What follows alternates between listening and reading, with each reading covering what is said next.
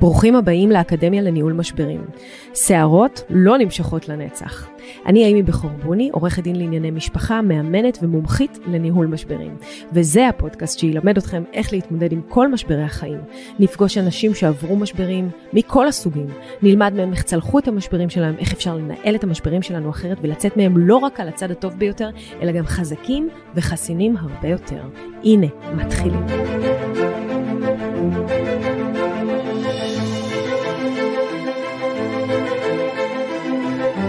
אז שלום לכולם, אנחנו בפודקאסט האקדמיה לניהול משברים של עורכת הדין אימי בחורבוני, והיום יש לי אורחת מאוד מאוד מאוד מיוחדת.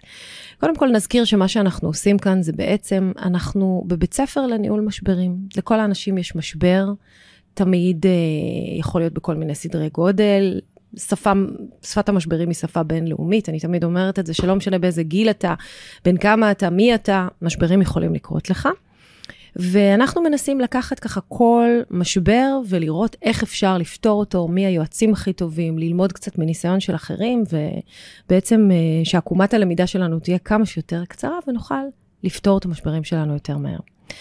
אז היום נמצאת איתי דוקטור לילך רחמים, שהיא אישה מדהימה וסופר מיוחדת, ואם אני אקרא את כל הקורות חיים שלה, זה ייקח לנו בערך 30 דקות מהפודקאסט, אז אני רק אגיד ככה בקצרה, שהיא פסיכולוגית קלינית, מדריכה ופסיכולוגית רפואית מומחית, עם ותק של יותר מ-20 שנה בטיפול בילדים מתבגרים ובמבוגרים, והדרכות הורים, וטיפול דיאדי. והיא מומחית לטיפול במצבי טראומה בפעוטות, אם אני זוכרת נכון, שזה באמת התמחות מאוד ספציפית. היא עמדה בראש משלחות לסיוע באסונות המוניים בעולם שלישי, בסרי לנקה בעקבות הצונאמי, ברעידות האדמה בהאיטי. היא קיבלה את אות במלחמת לבנון השנייה על התנדבות בסיוע לנפגעי חרדה והלם בזמן המלחמה. היא מרצה, היא עמיתת מחקר בבית הספר פסיכולוגיה במגמה הקלינית במרכז הבינתחומי בהרצליה. רייכמן, נכון. מרצה ועמיתת מחקר בבית הספר לפסיכולוגיה באוניברסיטת תל אביב. מייסדת ומנהלת מרכז חוסן? לא, אני מנהלת מרפאת טראומה אונליין, שנקראת, בעצם זה אתר שנדבר עליו אחר כך, שנקרא תמיתי אונליין, שזה בעצם Smart CBT, טיפול CBT לטראומה. תכף לדבר על זה.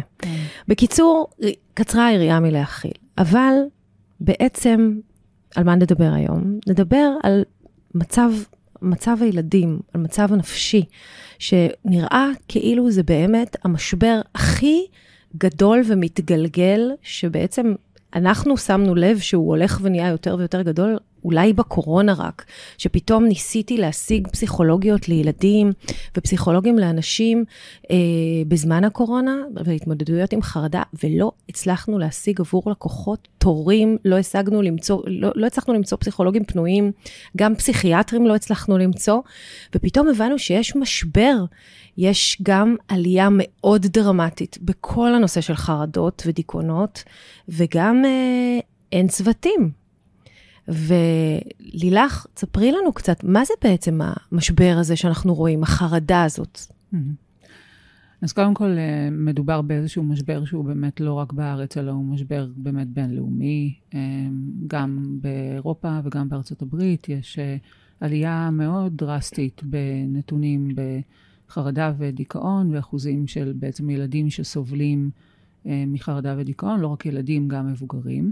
היות ומלכתחילה, כמות מטפלי הילדים, הכשרה של מטפל ילדים הרבה יותר ארוכה, היא הרבה יותר מורכבת, גם אנשים די מתעייפים מזה, כן בואי, כי בסופו של דבר לטפל בילד, זה גם לטפל בכל המשפחה ובהורים שלו, נכון. וגם במורה שלו, וגם בצוות, אז ככה באמת על כל שעה טיפול בילד, הרבה פעמים יש הרבה מאוד שעות של עבודה שהיא מערכתית, והרבה אנשים בגיל מסוים כבר לא כל כך רוצים לטפל בילדים, הם יותר נוח להם לעבוד עם מבוגרים, אז גם באמת יש פחות מלכתחילה מטפלי ילדים, ומה שקרה זה שספציפית במדינת ישראל, אז יש לנו כאן באמת הרבה מאוד אירועים טראומטיים, יש אזורים באמת שכל הזמן הם תחת אש, וגם תל אביב הצטרפה בגלי הפיגועים האחרונים, אם זה הפיגוע בדיזינגוף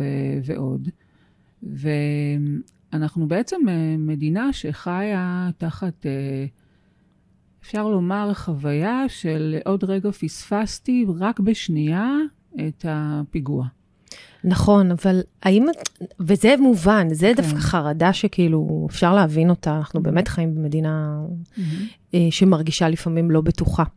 אבל אני שמתי לב שכמעט כל לקוח שמגיע לכאן או לקוחה, שמתחילים לספר את הסיפור שלהם, הילדים שלהם נמצאים באיזשהם התמודדויות עם התקפי חרדה, דיכאונות מינוריים, לאו דווקא שקשורים למגפות או פיגועים, כאילו ממש הפכו החיים, הפכו להיות קשים. נכון, אז זהו, אז רציתי ככה, התחלתי עם זה, שזה התשתית, ועל זה בעצם יש לנו הרבה מאוד תאונות דרכים, אלימות, פגיעות. את מחשיבה את זה כטראומה, או כחרדה כללית? זאת אומרת, אנחנו מדברים על זה כמשהו טראומטי, שנגיד קרתה תאונת דרכים, אז צריך לטפל בטראומה, או שזה כגורם בכלל להתקפי חרדה? גורם להתקפי חרדה, לסימפטומים אחרים, ועל זה התבספה הקורונה. והקורונה בעצם הייתה מגפה שהיא הייתה חסרת תקדים, ובעצם מה שקרה זה שמעבר לזה שאנשים חיו בחוסר ודאות, ובעצם היו סגרים וכללים וחוקים, ובעצם אדם די איבד את חוויית החירות שלו. נכון. ובעצם אנשים נכנסו לתקופה מאוד מאוד מאוד ארוכה של חוסר ודאות. כל הזמן איזושהי חוויה של עננה שמרחפת במשהו שהוא מגפה אלימה, שאין לה תרופה, שהרבה מאוד אנשים נפטרים, ואני זוכרת שאחד הדברים שאותי באמת נורא נורא קוממו, היה שכל פעם שדיברו על הסטטיסטיקות של אנשים שחולים, מונשמים, כן. הם לא תמיד פרסמו את הגילאים. ולפעמים הם היו מפרסמים את הגילאים, אבל הם היו שוכחים לציין שרוב האנשים שהיו מורדמים ומונשמים ובמצבים באמת קשים, היו אנשים מאוד מאוד מאוד מאוד מבוגרים. נכון, וחולים לפעמים. וגם חולים. עכשיו, בעצם אנשים חיו בחוסר ודאות, לא ידעו מה קורה, אנשים איבדו את הפרנסה שלהם. וגם משפחות שלמות הוכנסו לתוך בתים ביחד. אז אם הייתה אלימות מלכתחילה במשפחה, או היו מצבים של חיכוך בין למשל בני זוג, אז הם הקצינו. והילדים היו כל הזמן חשופים לדבר הזה. עכשיו, ילדים שמלכתחילה היו ילדים עם ככה קצת ביישנים, או עם איזה קווים של חרדה חברתית, אז הם ישבו מול זום, והיה להם הרבה פחות אפשרות לעשות אינטראקציות, להיפגש עם ילדים אחרים, להיות בחברה. אז היו כאלה שפשוט לא היה להם, למשל, יש להם פחות יכולת ליזום, או הם, שוב, בגלל שהם יותר ביישנים, חסרי ביטחון, אז הם פשוט ישבו מול זום, והם ישבו בבית, והלכו והסתגרו, וחרדה, חרדה, ובדידות שווה דיכאון. עכשיו, הרבה מאוד ילדים גם שהם, למשל, תלמידים באמת טובים, ואין להם בעיה גם ללמוד באופן עצמאי, והם יכולים גם לקבל עזרה ותמיכה בבית, אז הם למדו והם הסתדרו עם הזום, ואולי גם חלק נפגשו בקבוצות חברתיות, מצומצמות, ולמדו. אבל ילדים עם הפרעת קשב וריכוז, וילדים עם לקויות למידה, עם קצת קשיים, או ילדים שעברו מהגן לכיתה א', הם בעצם לא היה שלום כיתה א'. נכון.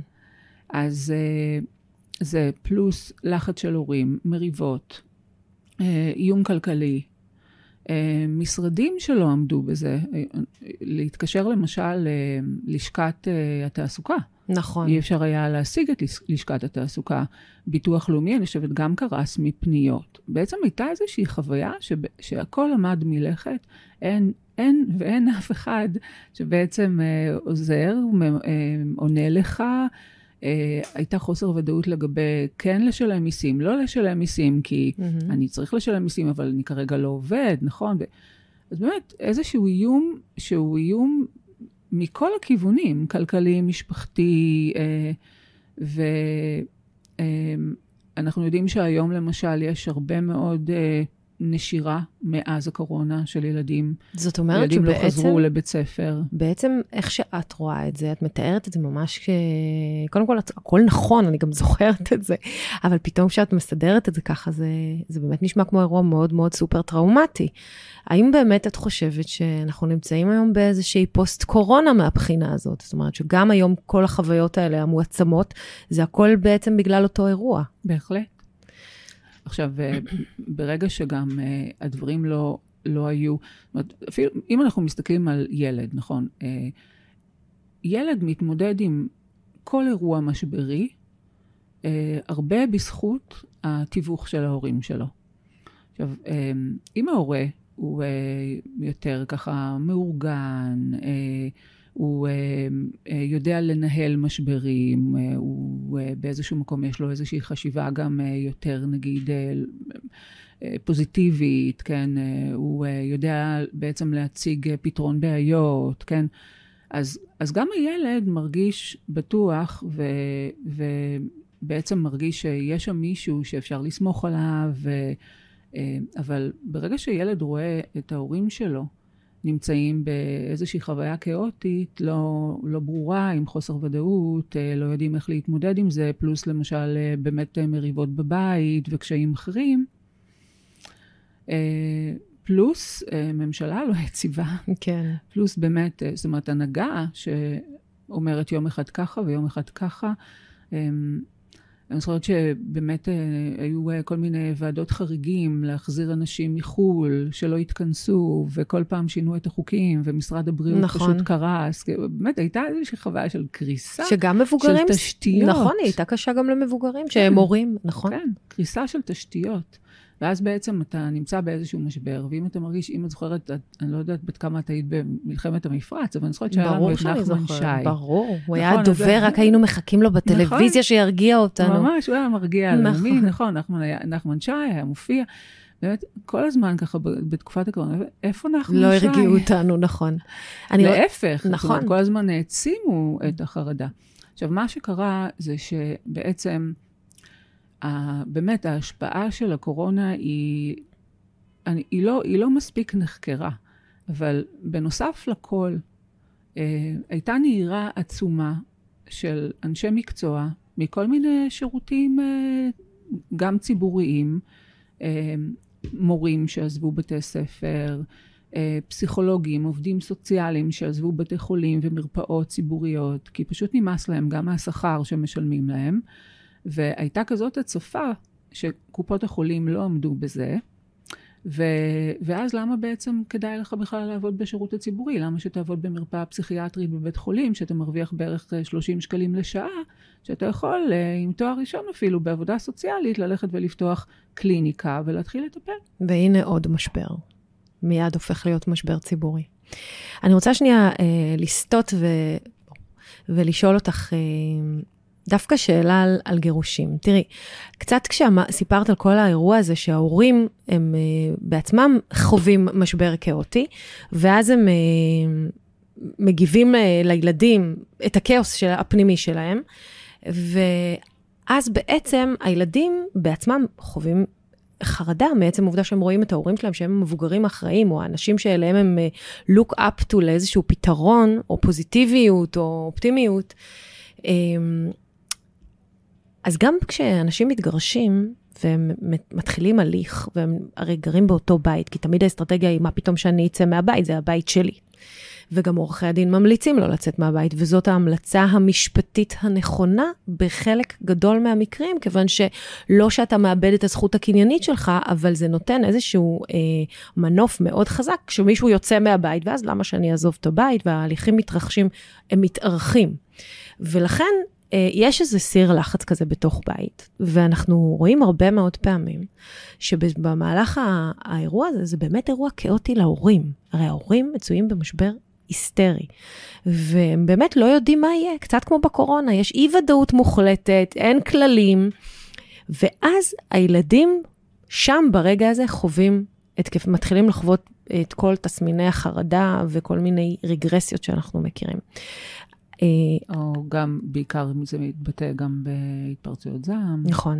התפרצויות זעם, לפעמים אנחנו רואים ילדים שחוזרים לעשות צרכים במכנסיים, אנחנו רואים ילדים שמפתחים OCD, אנחנו רואים, זה טריגר להמון המון דברים מאוד מאוד לא פשוטים. נכון, כי באמת הספרות מדברת על זה, שאחד הגורמים להתפרצות של OCD, אם זה לא גנטיקה, כן, זה לא משהו שאתה רואה את זה באופן משפחתי, כן. משברים קיצוניים, או משבר חד פעמי, או משברים שהם בעצם מתמשכים, הם אחד הגורמים המנבאים ביותר ל-OCD. אז מה אני רוצה לשאול אותך? תראי, אני עורכת דין דעתנית מאוד. יש לי כזה אג'נדה מאוד סדורה על איך הדברים צריכים להיראות לטובת הילדים. ואני במשך השנים אומרת להורים, שהם לא צריכים לספר לילדים שלהם, שהם מצויים בתוך הליך גירושים, או שרגע השנייה, אולי אבא יעזוב את הבית עוד חודש, רגע אולי אנחנו נמכור את הבית עוד שנתיים. אני חושבת שהילדים לחלוטין לא צריכים להיות מעורבים בזה. ויש איזו תפיסה חדשה שאני חובה לאחרונה, שהורים הולכים להתייעץ עם פסיכולוגים לילדים, לכאורה לילדים, אני חייבת להגיד, והם אומרים להם, תושיבו את הילדים לשיחה ותסבירו להם שאתם מצויים בתוך הליך, ושיכול מאוד להיות שנצטרך למכור את הבית, ואולי גם נחלק ככה, ואולי אבא. ואני משתגעת מזה, כי לפי מה שאת אומרת, מבחינה רפואית כמעט, פסיכולוגית, הרי ילד לא יכול להתמודד עם החוסר ודאות הזאת. את רואה את המבוגרים האלה מגיעים לכאן, הם בעצמם לא יכולים להצטדר עם חוסר ודאות. אז להושיט על הילדים את הדבר הזה. האם לא יותר נכון, למרות שזה לכאורה, מה אני לא אספר, אני שומעת את זה הרבה, מה אני לא אספר לילד שלי את האמת? הרי יש איזה אינטרס פנימי כזה, שידע מה אבא שלו עשה לי, שתדעי מה אמא שלך עשתה. אז הם כאילו באים מתוך איזה נקודה, מה אני אשקר לילד שלי?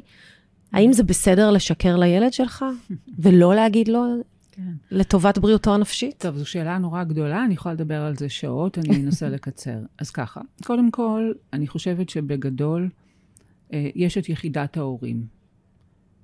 יש בעצם הפרדה מאוד היררכית, ומשהו קצת השתבש והשתנה. הפכנו להיות מחברה שהיא יותר באמת שמרנית, קהילתית, לחברה שהיא הרבה יותר גרעינית. כל משפחה היא משפחת גרעין, והיא די מנותקת מהקהילה. ואנחנו רואים את זה באמת לאורך באמת רצף התפתחותי, גם עם מבוגרים, נכון? גם עם שההורים שלנו מזדקנים. נכון. ואז ככה גם קשה לנו, כי אנחנו לא חיים בקהילה, כן, במשפחה בחמולה. נכון. כל אחד תומך ועוזר. בגדול, בחברות יותר באמת מודרניות, אני מסתכלת היום על החברה הישראלית, יש איזשהו טשטוש נורא לא בריא בין הגבולות של הורים לילדים. הורים די איבדו את הסמכות שלהם. נכון. וזו מין חברה גם שהיא הרבה מעודדת לחוצפה. המליכו את הילדים. הילדים ממש, מחליטים. ממש. אני כל הזמן, אני משתגעת. הילד יחליט. צריך לשאול אותו מה הוא רוצה. לא, לא. את אמא שלו, הוא בן 8, תגידי לו. משהו יתבלבל שם. נכון. וככל שבאמת שואלים יותר את הילדים מה הם רוצים, ומן הסתם גם צריך לשאול ילד מה הוא רוצה, אבל לא תמיד ולא בכל מצב, ותלוי באיזה גיל, ההורים הם צריכים בעצם בסופו של דבר לעשות עיבוד בעין. הם עוברים איזשהו תהליך, הם מאבדים אותו, ואז בסופו של דבר הם יכולים לבוא ולהגיד לילדים כך או כך, בהתאם לשלב ההתפתחותי של הילד, להסביר לו לפי הבנתו ובעצם לפי ההתפתחות הקוגניטיבית שלו. כי ילד בן 4 לא מבין מה זה מחר, כן, וילד בן 12 לא מבין, אנחנו בתהליך, ואולי, ואולי, ואולי. ואז הוא בעצם כל הזמן נמצא באיזושהי חרדה, מתי זה הולך לקרות, וגם הוא יכול להיכנס לאיזושהי פוזיציה שהוא רוצה למנוע את זה, ככל שגם ההורים מסוכסכים יותר, אז הם גם משתפים יותר, ואז בונים מחנות, אבא שלך ככה, ואמא שלך ככה, והוא עשה לי ככה, והיא עשתה לי ככה, והם הולכים לאיבוד. ומשלמים מחיר נפשי. מאוד גדול. הילדים. מאוד גדול. ואני חושבת שבסופו של דבר, יש כאן בעצם שני צירים. אחד, זה הציר של באמת קבלת החלטה וודאות, שאנחנו יודעים שהתהליכים הם הרבה פעמים ארוכים, ואז בעצם הכי אידיאלי זה שברגע שהכל מגובש והכל ברור והכל ידוע, באים לילדים ואומרים, אבא ואמא, אוקיי, תמיד יישארו אבא ואמא שלך. אנחנו אבל כבר לא חברים, כמו שחברים רבים, מסתכסכים, היית פעם חבר של, היום אתה כבר לא חבר של, היום אנחנו כבר לא מסתדרים, אבל אנחנו תמיד נהיה אבא ואמא שלך. ואנחנו ישבנו והחלטנו, וזאת ההחלטה, בתאריך הזה והזה, עוד כך וכך זמן, אנחנו נעזוב, תהיה דירה כזאת, אתה תגור פה, יהיה לנו ימים כאלה וימים כאלה, שזה כבר הכל מסודר וזה אידיאלי. ואז הילד מרגיש שהדברים מאורגנים, נכון זה עצוב, נכון זה קשה, אבל זה לא כאוטי. זה יקל עליו להתמודד עם המשבר. מאוד. הבעיה היא שבעצם, נכון, אנחנו יודעים הרי שהמשברים האלה יכולים להיות מאוד מאוד ארוכים, והם מאוד טעונים, ואפשר לחתוך לפעמים את האווירה בבית בסכין, ואז אתה לא יכול להסתיר מהילד, ואתה לא יכול לשקר. אבל אני כן חושבת שמה שצריך לעשות זה כן לשקף, שכפי שאתה אכן רואה, כן, יש ילדים שבאים, אנחנו כבר לא משפחה, אנחנו לא אוכלים ביחד, אבא אף פעם לא בבית, אנחנו לא מטיילים, אנחנו לא עושים דברים כמו החברות שלי. הכל השתנה להם. הכל השתנה, נכון? כי הם מרגישים את המתח. נכון. ואז אפשר באמת לתקף באמת את ההרגשה שלהם, ולהגיד, נכון, את צודקת. זה נכון, יש יותר מתח, זה נכון, את רואה שאבא ואני מסוכסכים, רבים, כן? ואנחנו נמצאים באמת בשלב שאנחנו מנסים להחליט החלטות ולפתור את הבעיות. עכשיו, לפתור את הבעיה זה לא אומר לא להתגרש, וזה לא אומר כן להתגרש. לפתור את הבעיות בינינו. חלק מפתרון בעיה זה גם להחליט שהולכים להתגרש.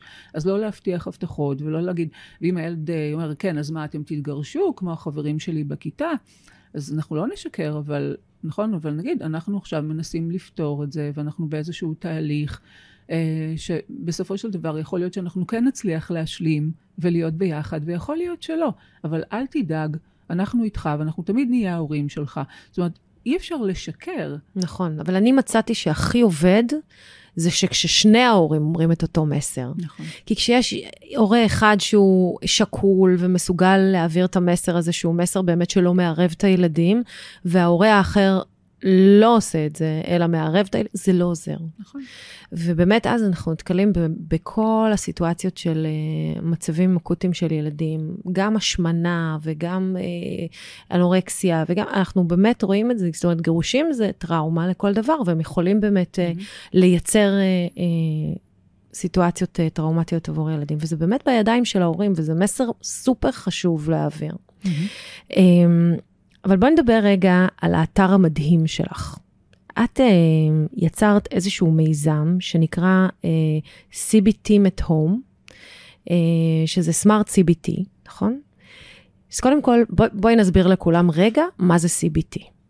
אוקיי, ואולי אני כן אקדים ואומר שבעצם האתר הזה הוא נוצר על רקע באמת המחסור הקשה ביותר, של כוח אדם, של מטפלים, של פסיכולוגים, של עובדים סוציאליים קליניים, של בכלל מטפלי ילדים.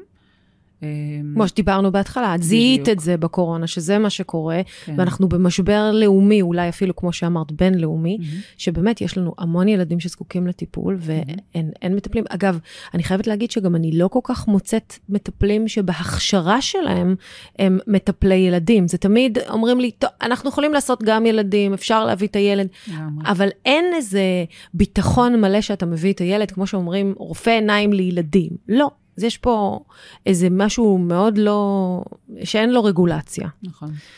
קודם כל, מבחינת באמת, כמו שאת אומרת, רופאי עיניים לילדים, אז גם לפעמים חסרים רופאים לילדים. נכון. כי בואו נגיד שאנחנו קרוב לעוד מעט 10 מיליון איש, יש לנו בערך 33% מהאוכלוסייה עם ילדים מגיל 0 עד 17, אז יש לנו 3 מיליון פלוס ילדים במדינת ישראל, וכמה פקולטות לרפואה יש פה. אז נכון שהרבה יש מחסור גם במבוגרים. יש מחסור מאוד מאוד גדול. נכון להיום חסרים משהו כמו בתקינה, 3 בתי חולים במדינת ישראל. כן. אז לפעמים קורה גם שאני רואה ילדים, אפרופו פוסט-טראומה, ילדים ממש קטנטנים, שלא היה תקן של נגיד מצנתר, אני יודעת, נפרולוג ילדים, או כן, אורולוג ילדים, ו... טופלו על ידי אורולוג מבוגרים. וזה עושה להם טראומה? בעיקר הגישה. הגישה. זה כזה דרמטי. כן. אז מה שקרה זה שבעצם אני הקמתי את CBT at home, זה אומר CBT אצלכם בבית, צוות CBT אצלכם בבית, ותכף אני אסביר מה זה CBT, כבר ב-2017, הרבה לפני הקורונה. באמת? אני חשבתי שזה חדש. זה עלה בעצם, התחלנו בעצם לפתח אותו בשנת 2017, בשנת 2018 הוא בעצם עלה לאוויר, וזה היה בעקבות באמת דוחות של מבקר המדינה, שדוח מבקר המדינה ב-2017 דיבר על כך שבמדינת ישראל יש בערך מטפל אחד על כל 1,350 איש, וואו. שהוא בעצם מכליל גם, זאת אומרת, גם אוכלוסיית מבוגרים וגם ילדים, אז אני לא יודעת כמה מטפלי, כן. כמה ילדים יש על מטפל, והסתכלתי על זה ודי חשכו עיניי, ואמרתי, אוקיי, איך זה יכול להיות? אנחנו כל הזמן כאן בלחץ, לחץ, לחץ, מה יהיה מחר? תהיה פה מלחמה, יהיה פה איזשהו אסון. והנה באה הקורונה. כן. לא כדאי לחשוב.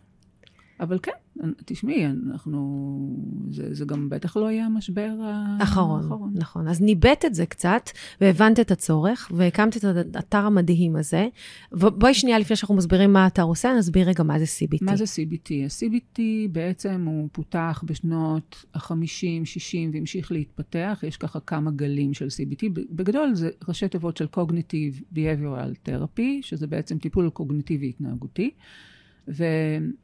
הטיפול הזה הוא בעצם פותח על ידי אהרון בק, פרופסור אהרון בק, שהוא היה פסיכואנליטיקאי ופסיכיאטר באוניברסיטת פילדלפיה, בפנסילבניה, שלימים גם נסעתי לשם ועשיתי שם הכשרה, ונסעתי בעצם מטפלת בטיפול ספציפי ל-PTSD בילדים. כן, פוסט-טראומה.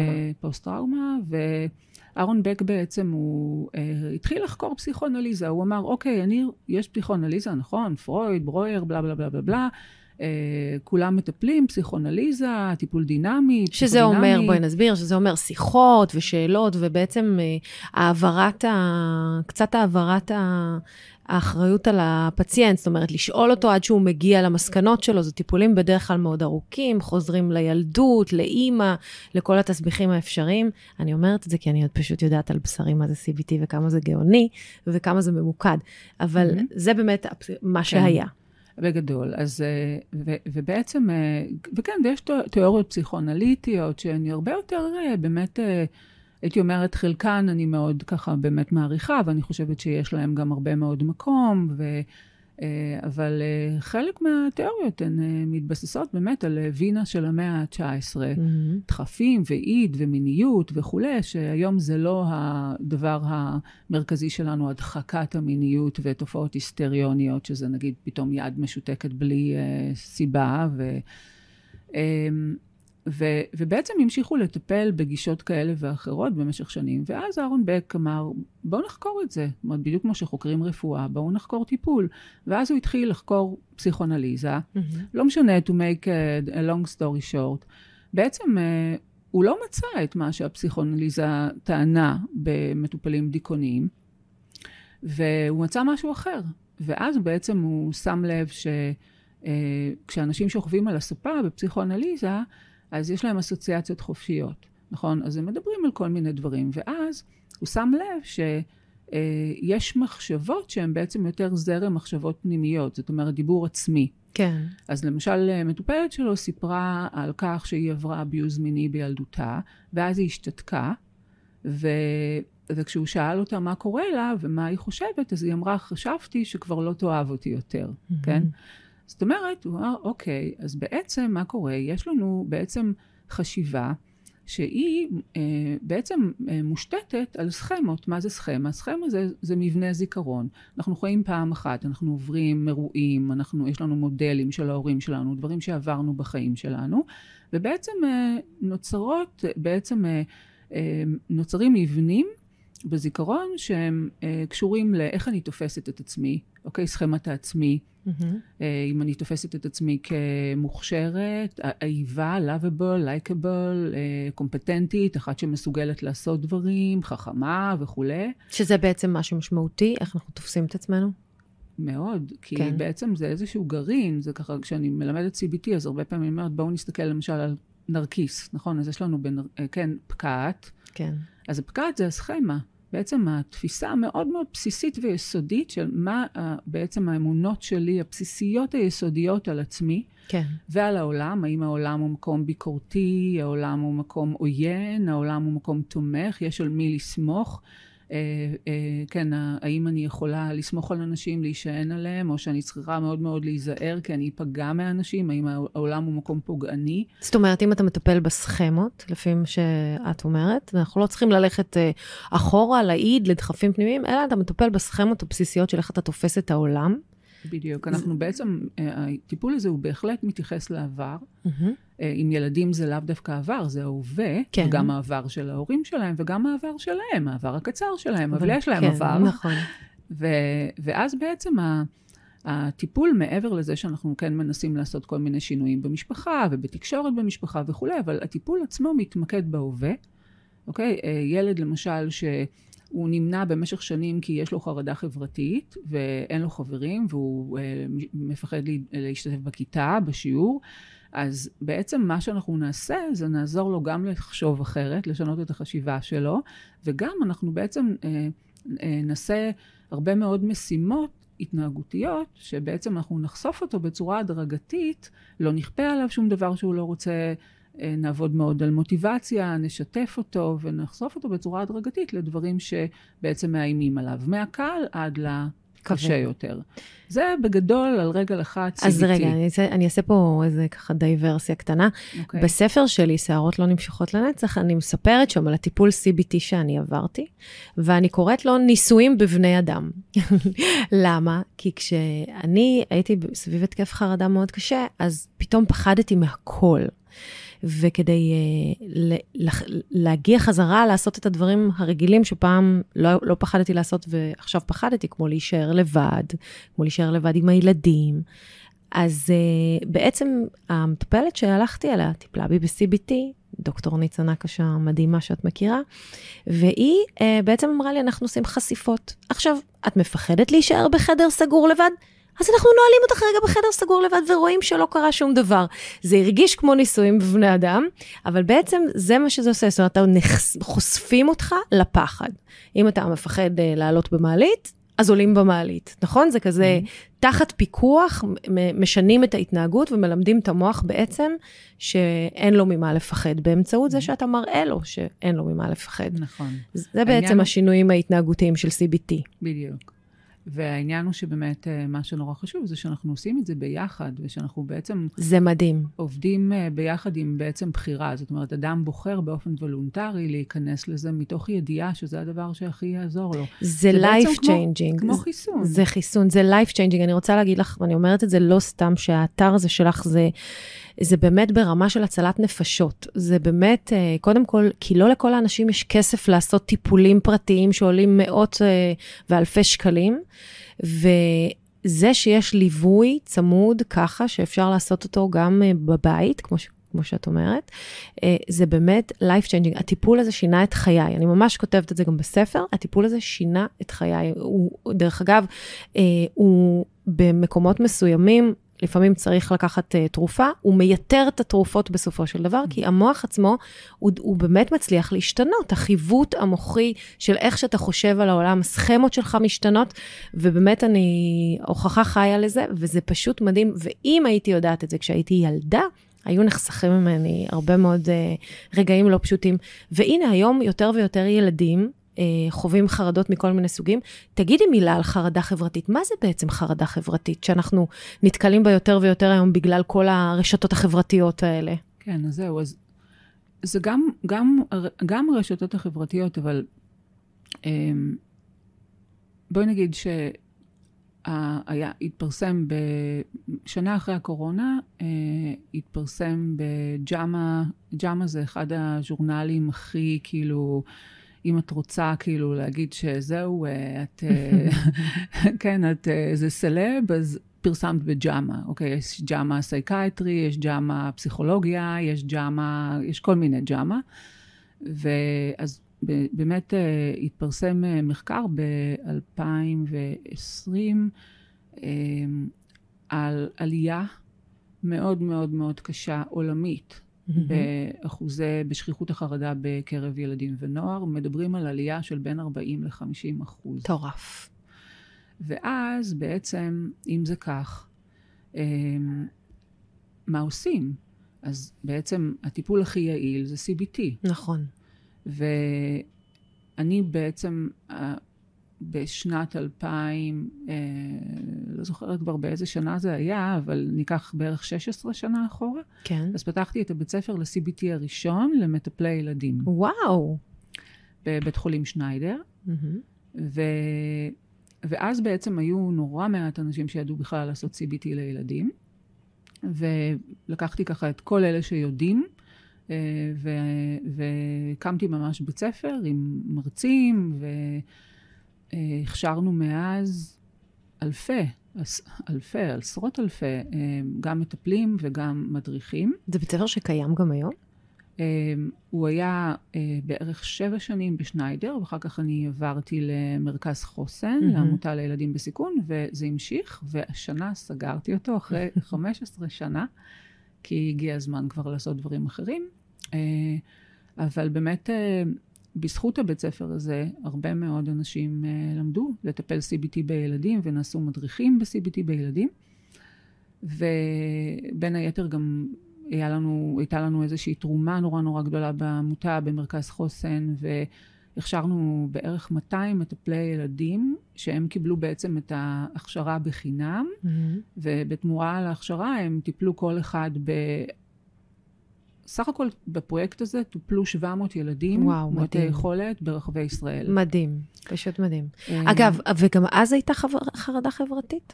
גם אז הייתה חרדה חברתית, אבל התחלתי להגיד שמה שבאמת פורסם בג'אמה, זה שהחרדות שהכי עלו בתקופת הקורונה, זה היה החרדה דאגה כללית, מה שנקרא GAD, Generalized Anxiety Disorder, וחרדה חברתית. הבנתי. אז מה זה בעצם חרדה חברתית? אולי אפשר להגיד שזה ביישנות? מה שהיינו קוראים פעם, היו אומרים, טוב, הילד שלי ביישן, אז היום אנחנו קוראים לו חרדה חברתית, או שזה משהו יותר קיצוני מזה? אז קודם כל, אם זה חרדה, ואם זה פוסט-טראומה, אז כולנו בעצם נמצאים על איזשהו רצף. כולנו מודאגים, כולנו חרדים, כולנו קצת מפחדים, לא יודעת מה לגבייך, אבל אני לפעמים שאני נוהגת ליד אוטובוס, אתה יודע, טיפלתי בכל כך הרבה נפגעי פיגועים, כולל מלון פארק, וב-2003 כל הפיגועים שהיו אוטובוסים וכולי. נוסעת ליד אוטובוס, ישר זה טריגר, נדרכים. ממש, כאילו, שהתחלף כבר הרמזור. אז לכולנו יש, אנחנו חיים פה בארץ וחווים את זה, וגם דיכאון, לכולנו יש ימים שאנחנו באסה. נכון. אבל חרדה חברתית, אם אפשר להגיד שבאמת זה על ספקטרום, זה איזשהו רצף, אז אנחנו מדברים על מי ביישנות, אבל זה לא סתם ביישנות, זה לא ילדה קטנה שהיא נגיד היא קצת תהיה ביישנית, ואמא תדבר טיפה במקומה, ואז אחר כך היא כזה כבר תשחק קצת, והיא תרגיש כבר יותר נוח, והיא תתחיל לדבר. חרדה חברתית זה אומר שילד למשל יום לפני שהוא צריך לשחק משחק ולהופיע לא יודעת מה, באיזה אירוע ספורט בבית הספר, אז לילה לפני זה, או לפחות לילה לפני זה, הוא לא כל כך יצליח לישון, ותחב לו הבטן, והוא נורא נורא נורא יתרגש, והוא גם מאוד ינסה להימנע מזה, הוא יקום בבוקר ויגיד אני לא רוצה ללכת לבית ספר. וגם יגיד אני לא רוצה ללכת לבית ספר, וזה מהילדים השקטים האלה שבדרך כלל לא השתתפו בכיתה, ומאוד מאוד יהיה להם קשה לענות למורה, גם אם הם יודעים את התשובה, וגם אם הם בטוחים שהם יודעים את התשובה, הם לא יצביעו כדי לומר את התשובה. אבל זה באמת יש חרדה חברתית שהיא יותר ספציפית, למשל ילד שיפחד להשתתף בשיעור ולהופיע, אני יודעת, באיזשהו משחק ספורט, אבל יש ילדים שזה הרבה יותר כוללני. זאת אומרת, יהיו להם רק אולי 2-3 חברים, באמת מסגרת מאוד מצומצמת. או רק חברים בפלייסטיישן, כאלה שלא רואים אותם, וכאלה שלא צריך לצאת מהבית בשבילהם. לגמרי, והם גם יימנעו מללכת לחוגים, וגם המיומנויות החברתיות שלהם לא כל כך, לא מתפתחות. אז הם יימנעו מטיולים שנתיים. אז הם יימנעו גם, ויש כאלה שגם התביישו לאכול מול אנשים, הם לא יוכלו מול אנשים. תגידי, וזה יושב על חוסר ביטחון עצמי, או שזה באמת יושב על מנגנוני חרדה? או שזה שילוב? בגדול, ככה. יש לנו, קודם כל, את הגנטיקה. זאת אומרת, יש את הבסיס הגנטי, אבל הבסיס הגנטי הוא לא מספיק בשביל להסביר למה אדם אחד כן יפתח חרדה חברתית, או חרדה כללית, או התקפי פאניקה, או OCD. אוקיי. מעבר לבסיס הגנטי, יש את ההשפעה הסביבתית הכללית יותר, שזה אומר אירועי חיים, בדרך כלל אירועי חיים, ואז למשל ילד שנגיד עבר בריונות, או נגיד ילד שהוא... צחקו עליו, או שהוא ילד שסובל מחוסר ביטחון עצמי. שעבר כל מיני אירועים אחרים, גירושין וכו'. אז האירועים הכלליים, הם בעצם ישפיעו, אפשר להגיד, הם יביאו לידי ביטוי את הגן, ועדיין, מה שבסופו של דבר יקבע, אם זה דאגות כלליות או שזה חרדה חברתית, זה מאוד מאוד מאוד ההשפעות בתוך הבית. זה אומר למשל הורים שהם מעודדים הימנעות, תוותר לו, אל תריב איתו, בוא לא נעשה מזה עניין, אל תענה לה, או הורים מאוד מאוד ביקורתיים שמאוד מבקרים ויורדים על הילדים, או שההורים בעצמם הם מאוד מאוד מאוד נמנעים, הם בעצמם עם חרדה. בסופו של דבר, הדבר הזה הוא זה שיוציא את ה... יפעיל את הטריגר הזה. בעצם יוציא את הגנטיקה בעצם לפועל. אוקיי? זה פילוגנטיקה, כן? אז אם למשל יש לנו עוד פעם גן של חרדה ודיכאון, והאימא היא בדיכאון, והיו אירועי חיים של משברים, אובדן כלכלי, מוות במשפחה, מחלות, גירושין. גירושין, נכון? אז, וההורים הם גם חסרי אונים, ויש להם גם נטייה לדיכאון וכו', אז יכול להיות שיתפתח דיכאון. אוקיי? זה ככה. הבנתי. כן. אז מה בעצם אפשר לעשות, אם יש לך ילד שאתה מרגיש שהוא בחרדה חברתית, או באיזושהי חרדה כללית, כמו שאת אומרת, פשוט מאוד להיכנס לאתר הזה, ומה בעצם יש באתר? כי אני הסתכלתי, ככה ראיתי רק את הטריילר, וראיתי שיש שם סרטונים ומשחקים, והמון המון דברים, אנימציה, משחקי וידאו, זאת אומרת, ראיתי שיש איזה... תיווך לילדים באמצעים שהם מדברים אליהם. כן. בואי תסביר לנו בעצם מה האתר זה עושה. אז בעצם לקחתי את כל, לא רק אני, כן, גם אנשים שבעצם עובדים איתי, שזה מתכנתים של משחקים ועוד מטפלים. בעצם לקחנו את כל הטיפול הזה של CBT, ובעצם הפכנו אותו לחווייתי וויזואלי. פחות משעמם. עכשיו, לא שבקליניקה זה משעמם, כשיגיע ילד לקליניקה, אז אנחנו גם, ככל שאנחנו נהיה יותר יצירתיים ומשחקים, אז יהיה יותר כיף בעצם לעשות את הטיפול הזה, ויש משחקים שגם כן משתמשים בהם, למשל ב-CBT. אבל, כמו שאת אומרת, טיפול פרטי הוא הרבה פעמים יקר, בקופות החולים, סליחה, אין מטפלים. אין מטפלים. ובסופו של דבר גם יש הרבה מאוד ילדים שסובלים, אז הפתרון יכול להיות בעצם טיפול אונליין, שבו קודם כל אנחנו עושים אינטק קליני, או בקליניקה, פנים אל פנים, או שאנחנו עושים אינטק באונליין, בזום למשל. ואחרי שאנחנו עושים אינטק ואנחנו רואים, יש באמת ילדים שזה מתאים, יש ילדים שזה לא מתאים. זה לא יכול להתאים, למשל, לילד שהוא אובדני וצריך עכשיו טיפול תרופתי והשגחה 24 שעות. טוב, זה ילדים שלא מתאים להם CBT בכלל, נכון? זה ילד שמתאים טיפול אחר. בדיוק, יכול להיות שבשלב מסוים, אבל לא בשלב הזה. לא בשלב אקוטי, כן. בדיוק. אז יש קריטריונים באמת למי זה מתאים, ואז אחרי שאנחנו עושים את האינטק, אז אנחנו ממליצים על תוכנית טיפול, והתוכנית טיפול הזאת היא בעצם אפשר לתרגל אותה בבית, ילדים נמצאים בפיג'מה עם אבא ואמא, כן. ויכולים לעשות עבודה, כשהמטפלת האישית שמלווה אותם, בעצם גם רואה אותם בזום, גם נכנסת לתוכנית שלהם, גם קוראת את מה שהם עשו. זאת אומרת שלכל ילד שבעצם כל פציינט כזה שאתם מכניסים לתוכנית, יש ממנה לו מטפלת אישית. כן. שהיא אנושית, והיא לא... כן. היא לא... כן. אוקיי, ואותה מטפלת היא בעצם מפקחת על כל התהליך הטיפולי. בדיוק. ואת התהליך הטיפולי אפשר לעשות, כמו שאת אומרת, פשוט אונליין. אם זה דרך הסרטונים, המשחקים, הקטעי וידאו, האנימציה, כן. והטיפול הזה מתאים לחרדות, והבנתי שגם ל-OCD וגם לטיקים. נכון. שמה זה טיקים בעצם? זה איזושהי תופעת לוואי של ילדים חרדתיים? לאו דווקא. אז ככה, יש בעצם תוכניות שונות, יש תוכניות לילדים ויש תוכניות לבני נוער. בתוכניות לילדים יש באמת ל-OCD. מה זה ילדים? עד איזה גיל? ילדים הם בגיל 7. עד 12, כן. ומתבגרים... מגיל 12. כן. Mm-hmm. לילדים יש לנו באמת גם תוכנית ל-OCD, לחרדה, תופסים מחשישולות. Mm-hmm. OCD זה להילחם באוסידון, וטיקים זה לתפוס את הטיקים, mm-hmm. וביי ביישנות לחרדה חברתית. יפה. קראנו לזה ככה באמת בשמות כאלה, שבאמת הם לא... לא מאיימים. מאיימים, mm-hmm. בדיוק, שמות של ילדים.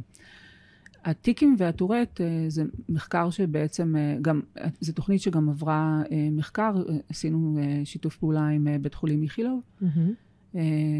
וטיפלנו ב-42 ילדים עם טיקים וטורט. טיקים בעצם זו תופעה שהיא נוירו-התנהגותית, אני לא אכנס לזה, אבל ממש אפשר לראות שיש אזורים מסוימים, שהם אזורים במוח שאחראים לתנועה, ודיכוי של תנועה ודחפים, שהם אזורים שהם שותפים גם לטיקים, גם ל-ADHD, הפרעת קשב וריכוז, mm-hmm. וגם ל-OCD. יש שם גרעינים מסוימים שהם פגיעה מסוימת בגרעינים האלה, גרעינים בזלים, הם יכולה להיות אצל ילדים ADHD, טיקים ו-OCD, והרבה פעמים ילדים עם טיקים יש להם גם סימפטומים כפייתיים, כן. ו-60% מהילדים עם טיקים יש להם גם ADHD. Mm. אז... בעצם בגלל, אפשר להגיד שיש איזשהו אזור במוח שהוא אמור לעכב דחפים. זה כמו נגיד שוטר תנועה שעומד בצומת ואמור לעצור, יש רמזור ושוטר שאמור כן. לעצור את הדחף, את המכונית המתפרצת, ובעצם משהו שם משתבש והמכונית ממשיכה לנסוע. השוטר יצא לפנסיה והמכונית כל הזמן מתפרצת כשלא רוצים. זאת אומרת, וזה בעצם הטיקים. נכון. ובאמת הם גורמים להרבה מאוד סבל לילדים, והתוכנית הזאת היא מדהימה, היא באמת מדהימה. מה שגם נורא כיף זה היה לראות שהיא, בסופו של דבר, היא שיפרה יותר טוב את הטיקים לעומת טיפול פנים אל פנים. מה את אומרת? ומה שמקסים זה שילדים ממש אוהבים לעבוד איתה, כן? כי זה עם סרטים מצוירים, ויש שם משחקים נורא נחמדים, וההורים סוף סוף מרגישים גם שיש להם כלים ולנהל את התיקים, ושהתיקים לא משתלטים עליהם, אלא שהם יכולים להצליח לנהל. ומה שהיה מאוד יפה שעשינו את המחקר הזה בעצם לפני שפרצה הקורונה. זאת אומרת שאנחנו בפולו-אפ, עשינו מעקב אחר הילדים במשך חצי שנה מהרגע שהם סיימו את הטיפול. ובעצם הפולו-אפ שלנו היה בתקופת הקורונה. הם טופלו בזום לפני, לא בזום, באתר לפני הקורונה, ועשינו להם פולו-אפ. ואז אמרתם, אוי ואבוי, הקורונה תהרוס לנו הכל, ומה היו התוצאות? היא לא הרסה. היא לא הרסה. סימן שהתוכנית סוליד. והיה נורא גם כיף שגם גם בתקופת קורונה, שילדים היו בסגרים, יכולנו בעצם להיפגש איתם, לשאול מה שלומם, ולראות מה קורה עם הטיקים שלהם. אז באמת התוצאות לא רק שהשתמרו אחרי חצי שנה, אלא גם היה עוד שיפור מדהים אחרי חצי שנה. זאת אומרת שהם למדו את הכלים, היה להם את זה בבית, הם יכלו להתכונן. גם אנחנו כל הזמן נדנדנו להם, והיינו איתם בקשר, והיו מטפלות שעבדו איתם, אמרו, נו, מה קורה? ראיתי, נכנסתי, ראיתי שלא נכנסת, ראיתי שלא התאמנת. כן, אז הם התאמנו. מדהים. באמת, באמת מציל נפשות הדבר הזה, והתוכנית הזאת היא, כל בית צריך להכיר אותה בעיניי, במיוחד היום שאנחנו רואים עלייה כזאת דרמטית בחרדות, ובטח בחרדות חברתיות. אני כן רוצה גם לספר עוד משהו שאני ממש שמחה עליו, שה-CBT at home בעצם זכינו בגרנט של המדען הראשי. ואנחנו מכניסים את זה עכשיו מהמדינה בעצם. זאת אומרת שהמדינה חושבת שזה רעיון טוב אפילו. ובעצם זה מחקר שהולך להיכנס לבית חולים פסיכיאטרי גדול בארץ, גאה, ואנחנו הולכים לטפל ב-240 ילדים. המחקר ממש מתחיל עכשיו, יש לנו כבר אלסינקי, יש לנו כבר 10 ילדים שמתחילים, שהם כבר בתור, מחכים להיכנס למחקר. מדהים, תקשיבי, את עושה באמת... את המלאכית הפרטית שלי, אבל זה שאת מלאכית של כל כך הרבה ילדים, זה פשוט מדהים, ואת יודעת, זה כל כך נותן משמעות בעצם לעבודה שלך, ולכל כך הרבה הורים וילדים, וזה מדהים. אני יודעת, כל נושא החרדה הוא נושא מאוד רגיש וקרוב לליבי, גם אני כתבתי עליו, גם בגלל שחוויתי, גם בגלל שאני רואה, את יודעת, כל יום בעיתונות, אנחנו רואים, הנה סטטיק עכשיו בחרדות, וקורל סימנוביץ' בחרדות, וזאתי בחרדות, וכל הסלבים, גם הילדים בעצמם רואים שאפילו המושאי ההרצה שלהם חווים חרדות, זה קצת הופך את זה לאיזה משהו יותר אנושי, אולי פחות סטיגמטי. עדיין, זה לא כזה פשוט להודות בזה, ובטח שלא פשוט לקחת תרופות. אנחנו רואים פה התנגדות של הורים, קשה מאוד לפעמים, שגם שאתה מסביר שזה ישנה את איכות חיי הילדים, מתקשים לקבל את זה, ומלחמות בבתי משפט, של רופא אומר, כן, תיקחו תרופות, ואמא מסרבת או אבא מסרב. אנחנו עוברים פה תקופות באמת מיוחדות, מבחינת הסיטואציה הנפשית של האוכלוסייה בכלל, אגב. אני רוצה להגיד... תראי, לגבי טיפול תרופתי, אז באמת, לפעמים זה באמת מציל חיים, ויש ילדים שבאמת חייבים לקבל, אבל אני חושבת שהיד הרבה יותר קלה על ההדק. כן. וכן, יש מחקרים גם בקרב ילדים וגם בקרב מבוגרים, שמראים שבסופו של דבר ל-CBT, למשל OCD, קל עד בינוני, בינוני פלוס, או חרדה, יש לו בלונגרן השפעה הרבה יותר טובה, כי הוא בעצם עושה שינוי במוח. ממש. וברגע שאתה מפסיק לקחת תרופה, אז אם אין לך כלים, אז אתה תחזור אחורה, ולכן ממליצים, אם כבר, אז במקרים קשים של חרדה אצל ילדים, או OCD קשה אצל ילדים, אז ממליצים כן לתת טיפול תרופתי, אבל כן לשלב את זה עם טיפול CBT, ואז גם אפשר באיזשהו שלב לרדת מהטיפול התרופתי. בדיוק. נכון. כי גם לתרופות יש גם תופעות לוואי. יש להם השלכות בכלל. נכון. מרחיקות לכת לפעמים, אבל כמו שאת אומרת, לפעמים זה מציל חיים, ולפעמים צריך פשוט באמת לקבל את העובדה שצריך ללכת למומחה מאוד ספציפי בעניין הזה. נכון. וגם ה-CBT at home עושה אינטייק בסופו של דבר, ויודע לנו לוקח, זאת אומרת, יש דברים, אם תחשבו שם שצריך טיפול תרופתי, אז אתם הראשונים שתגידו. לגמרי. נכון? זה לא שזה תחליף. אבל לפעמים אנחנו כאן רואים שילדים מקבלים טיפול תרופתי, אבל יכלו לקבל משהו אחר. כן. ולפעמים יש מקרים שאנחנו בהחלט אומרים, עכשיו חייבים גם טיפול תרופתי, ואחר כך אנחנו נרד מהטיפול התרופתי. יפה. אני כן רוצה להגיד שעל הטיקים, אחד הדברים שהיה לי מאוד מרגש ונעים, וגם הולך להיות עכשיו גם במחקר עם החרדה, זה שבעצם אנחנו יושבים בחדר שלנו, ואנחנו פוגשים ילדים בסן דייגו, באילת, בקריית שמונה, שיושבים כזה עם ההורים על המיטה בחדר, והאינטימיות שנוצרת היא הרבה יותר גדולה, מאשר, את יודעת, אפילו לבוא לקליניקה, שאתה בא בכל זאת למקום. זה שינוי פרדיגמה, אבל אני חושבת שפה הקורונה מאוד עזרה לך, כי אם לפני זה, כדי לקבוע שיחת ייעוץ עם מישהו שגר באילת, האנשים היו טסים ובאים וזה, והיום אנחנו אומרים, בואו נפתח זום, ופעם גם הפרדיגמה האישית שלי, הייתי אומרת, מה בזום? בזום אני לא אצליח לייצר אינטימיות, יהיה לי קשה להבין את הלקוח, והנה אנחנו למדנו, הקורונה לימדה אותנו שאפשר לעשות את זה בזום, וזה באמת נשאר, יש פה אחוז ניכר של תיקים גם היום, ששיחות ייעוץ מתנהלות בזום, והכורח הזה שלימד אותנו שזה אפשרי, וראינו שאפשר לעשות את זה גם בזום, זה באמת מדהים, כי עובדתית בסוף, אם אתה בפוקוס על זה, ואתה מחובר באמת, ואתה לא מסתכל בזום, אבל מסתכל בטלפון באותה שעה, זה ממש אותו דבר, ואפילו לפעמים יותר טוב.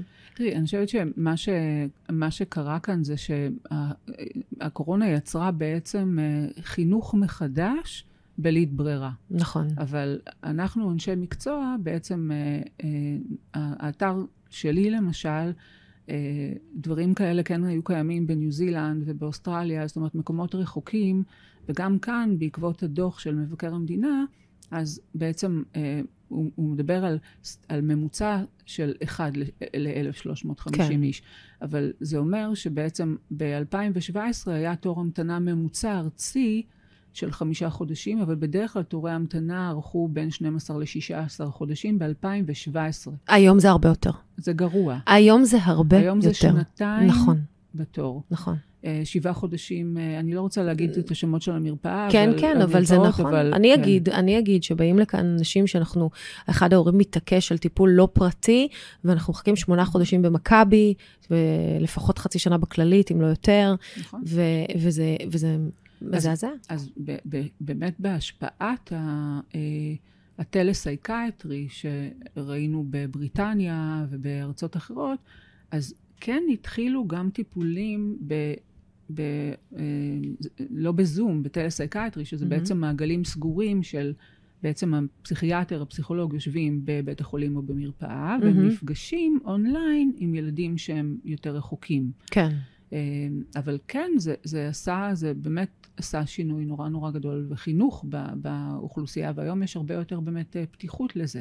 אבל התיקים, מה שהיה מאוד מרגש בתיקים, זה שהגיעו בעצם אנשים, חלק זה היה טיפול ראשון שלהם, וחלק הם התגלגלו מרופאים שאמרו, פשוט אל תתייחסו לזה להורים, או נתנו כל מיני תרופות שלא השפיעו.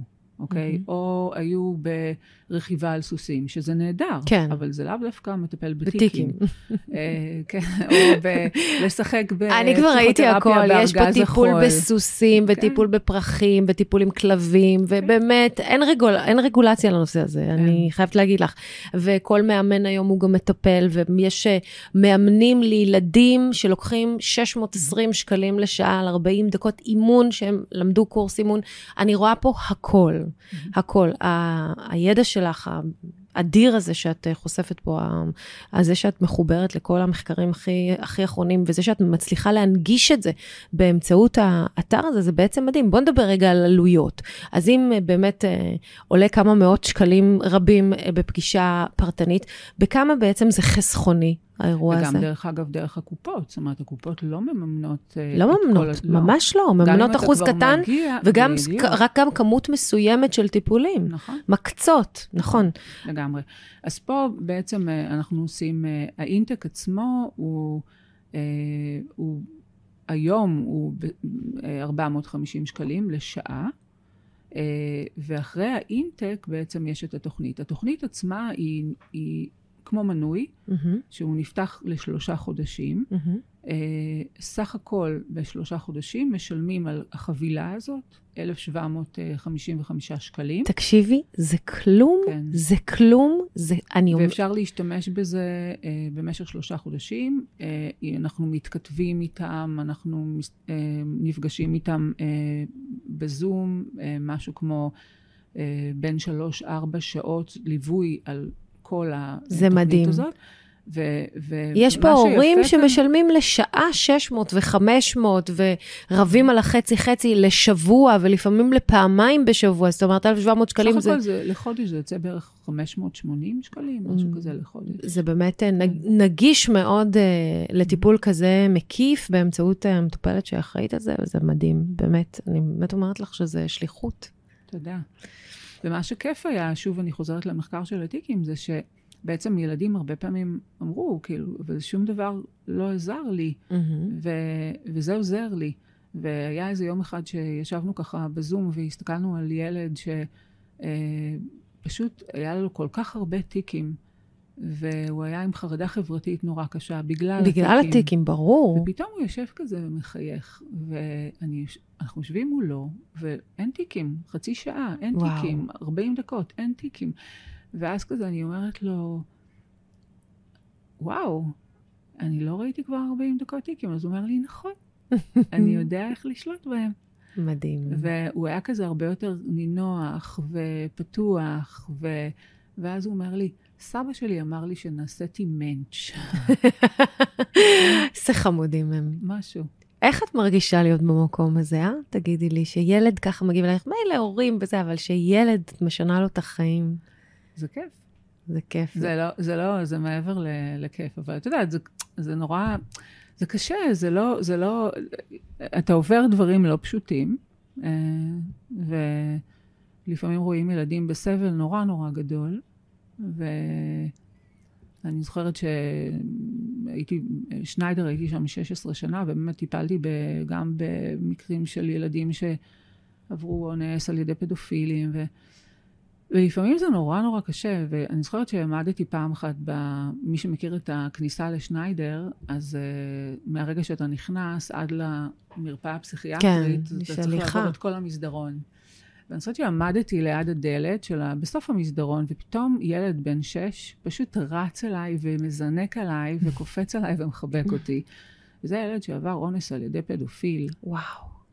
ואני, חלק מהטיפול, אפרופו CBT, הוא לא טיפול הכי קל בעולם. הוא כזה טיפול שאתה צריך להתמודד. ברור, ניסויים בבני אדם, אמרת. ביחד. זה קשה. עושים ביחד. אבל זה קשה. זה קשה.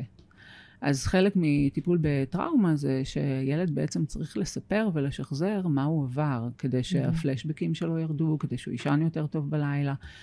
וזה לא פשוט, כי ילדים נמנעים, הם לא רוצים לדבר על זה, נכון? מי רוצה לדבר על... נכון. ואנחנו המון עובדים על... אף אחד לא מכריח, כמובן, ואנחנו עושים המון משכנעים, והמון מדברים ומסבירים למה זה, ובונים קשר, ומנסים לעשות את זה בצורה יצירתית ומשחקית, אבל בסופו של דבר, זה לא קל. נכון. זה מאוד קשה. ואז לפעמים גם המטפל אומר לעצמו, מה אני עושה? אני גורם לילד הזה מצוקה. כן, נכון. ואני חושבת שבאמת להיות במקום שאתה מטפל במבוגר, אז אם מבוגר אתה יכול להסביר לו באיזשהו מקום. ואם ילד הוא במצוקה, הוא בוכה וקשה לו ולא נעים לו, והוא גם לא תמיד יש לו את השפה לתאר את מה שהוא בכלל עבר, וזה כאילו לפעמים, רגע, מה... והרבה מאוד מטפלים לא עושים CBT, כי הם לא רוצים לעורר מצוקה בילדים. והורים גם לא. נכון. ואז צריך לעבוד איתם, שבעצם, רגע, אם הילד שלך היה צריך לקבל חיסון, זה כאב לו בתור תינוק, נכון? אז מה עשית? החזקת אותו, נכון. ליטפת אותו, ניחמת אותו, והיית איתו שדקרו אותו. אז אתה צריכה להאמין ב100% בטיפול הזה, כדי לשכנע מישהו לעבור אותו. לזה את מתכוונת, גם ש... ובסופו של דבר זה עובד. זה עובד. זה כל כך עובד. זה עובד יותר טוב מתרופות, זה עובד יותר טוב מכל דבר אחר, כי המוח שלנו משתנה. הוא משתנה בהתאם עובדתית ומחקרית, הוא משתנה בהתאם לטיפול הזה, וזה מפחית חרדות, מפחית טיקים, מפחית OCD, מפחית. אבל באמת צריך... ומה זה מוח משתנה? ממש רואים את זה ב-MRI. ב-MRI, כן. רואים שיש את הקורטקס, הפריפרונטל קורטקס, שהוא בעצם האחראי המרכזי על כל מה שקשוב לביסות, רגשי, התנהגותי, דכפי, כן. והוא מתרחב, הוא גדל, בעקבות CBT. זה מדהים, זה באמת באמת מדהים. אז זה השוטר שהלך לישון, הוא גם קרא לחבר שלו הפקח טיסה. נכון, נכון, אבל זה באמת מדהים. לילך, באמת... משפט אחד, רק תספרי לי, אני יודעת, ככה אני חייבת שפשוט שכולם ידעו, שאת עושה גם פעילות ציבורית, ואפילו היית בכנסת. מה אפשר לשנות אצלנו? מה אנחנו מנסים לשנות? תראה, אני חושבת שאת יודעת, אני לא יודעת אם זה יעזור, אבל יש לי כמה רעיונות שדיברתי עליהם, ואני הולכת עוד לדבר עליהם, שאני חושבת שדווקא בגלל שאנחנו באמת מדינה, את יודעת, לפעמים אני יושבת כזה ועושה אינטק, אז אני קודם כל פוגשת את ההורים. כן. אז לכולם יש סיפורים כמו שלי, סבא פרטיזן, כן. רצחו את שלושת הילדים שלו, הם עשו להם ככה, הנה אין סבא בזה. דור שני לשואה. דור ראשון, דור שני, כן. זה נכון. אז איכשהו כולנו באמת כבר מין מערכת שגדלה, אנחנו צאצאים לאנשים שעברו פגיעה. דורות של טראומה. נכון. וגנטית אולי אנחנו גם יותר רגישים. כן? מה, כי אנחנו יודעים? כן. למשל, אם נגיד הסטטיסטיקה בעולם מדברת על נגיד גברים לעומת, יחס של גברים לעומת נשים בדיכאון, זה 1 ל-3-4. כן. אז אצל היהודים זה 1 ל-1. אישה דיכאון, גבר דיכאון. וואו, מטורף. לא ידעתי את זה. כן. טוב, הם רגישים. רגישים, רגישים, פוסט-טראומטיים. פוסט-טראומטיים. תשמעי, כולם פה היו בצבא בגיל 18, בואי. נכון. אז היינו במה המסרים, שבסופו של דבר, אני לא רוצה להיכנס בכלל לעניינים פוליטיים, כי זה לא עניין פוליטי. אין לי בעיה אם יקראו לי מעשייה של הציונות הדתית, או בוא נגיד, יש גבולות גזרה. אבל זה לא עניין פוליטי. לא עניין פוליטי. בסופו של דבר, כולנו צריכים לדאוג לילדים. כי הם ההמשך של המדינה הזאת. נכון. ואם הייתה כאן מדיניות, הייתה כאן ריבונות, אחרונה, לפני שיצאנו לגלות, ממלכת החשמונאים, בערך בין 82-84 שנים. כן. ואחר כך כבר לא היינו יותר ריבונות. נכון. אז אנחנו צריכים לדאוג שאנחנו נמשיך להיות ריבונות לנצח. ואני חושבת שאם אנחנו לא נחנך את הילדים שלנו על ערכים ועל סובלנות ואמפתיה, ולא נדאג להם לצרכים הכי בסיסיים שלהם, שזה ביטחון והורים מאוזנים. נכון. השאלה אם הכנסת יכולה לדאוג להורים מאוזנים, אני ממש בסופק, זה אופטימי מצדך להגיד. אז זה לא, תראי, בסופו של דבר זה אנשים מאוד מאוד ספציפיים, שאנחנו אולי ננסה לעשות, את יודעת ככה, לייעץ. אחד הדברים שאני חושבת שאנחנו צריכים לעשות, אנחנו חייבים ברמה לאומית. כן. לעשות הכשרה של מטפלים, הכשרה אינטנסיבית של מטפלים, בטראומה, בחרדה, חייב להיות פיקוח על מי מטפל. נכון. צריך להיות פיקוח על זה שיהיו מטפלים בקופות החולים, וצריכים להקצות לזה גם תקציבים, כי בסופו של דבר ברור שיותר נוח לך בפרטי, כי אתה מקבל יותר כסף. ואני חושבת שצריך להיות כאן באמת איזשהו פיקוח של, נגיד, גם בקהילה, למשל, נפל פצמר, אוקיי? אז יש איזושהי ניידת שמגיעה, והיא בוחנת מי היה שם בשטח, אולי היה שם ילד בן 3. נכון. מי בדק את הילד בן 3 הזה? מי יודע מה קרה לו? איך הילד הזה התפתח? ויש מחקרים מאוד מדאיגים שהצגתי אותם שם. בכנסת? כן, בעוטף, בסיעה. יש מחקרים מהשנים האחרונות שמראים שילדים בכל עוטף עזה, סדרות, ככה. אימהות פוסט-טראומטיות, יש להן פגיעה בנוירוני מראה. נוירוני מראה קשורים לאמפתיה. זאת אומרת, חלק מזה שאמא מסתכלת על ילד ואומרת לו, אוי, זה חמוד יתה. אתה עצוב היום, אתה רעב, נכון? אמפתיה, נכון? אתה בוכה, אתה מפחד, יהיה בסדר, אמא פה, בוא נרגיע אותך. אז מה, הן שחוקות בעניין הזה? כבר נמאס להם לשאול? יש פגיעה נוירולוגית. מה זה אומר? זה אומר שיש פגיעה בנוירוני מראה. זה אומר שיש שינויים, אמרנו המוח, כן. אז המוח משתנה. ודבר נוסף שקורה זה שילדים בעצם שהם תחת טרור מתמשך, הם גם נעשים, יש להם לקויות בוויסות חושי ובוויסות רגשי. אז הם ילדים שהם או מאוד מאוד מאוד נסגרים לתוך עצמם ונעשים מנותקים, או ילדים שהם עם עוררות יתר, שהם נעשים הרבה יותר עצבנים, הרבה יותר חסרי מנוחה, עם הפרעות קשב וריכוז ועוררות. אז מה אפשר לעשות? אז קודם כל, אם אנחנו מכשירים הרבה מאוד אנשים לטיפול, אז אנחנו יכולים א' לטפל בהרבה מאוד אנשים, אנחנו יכולים לעשות הדרכות הורים, אנחנו יכולים לעשות תמיכה להורים, אנחנו יכולים ללמד הורה איך לעזור לילד שלו בעצם להתגבר על חרדה ובסיטואציה כזאת או אחרת. וגם אפשר גם לעבוד יותר על כל הנושא באמת של ויסות ועבודה על ערכים, ועבודה על אמפתיה, ועבודה על כישורים חברתיים, ועל סובלנות, ועל... זה לא רק טיפול, זה מניעה, וזה ממש עבודה של הבראה לאומית.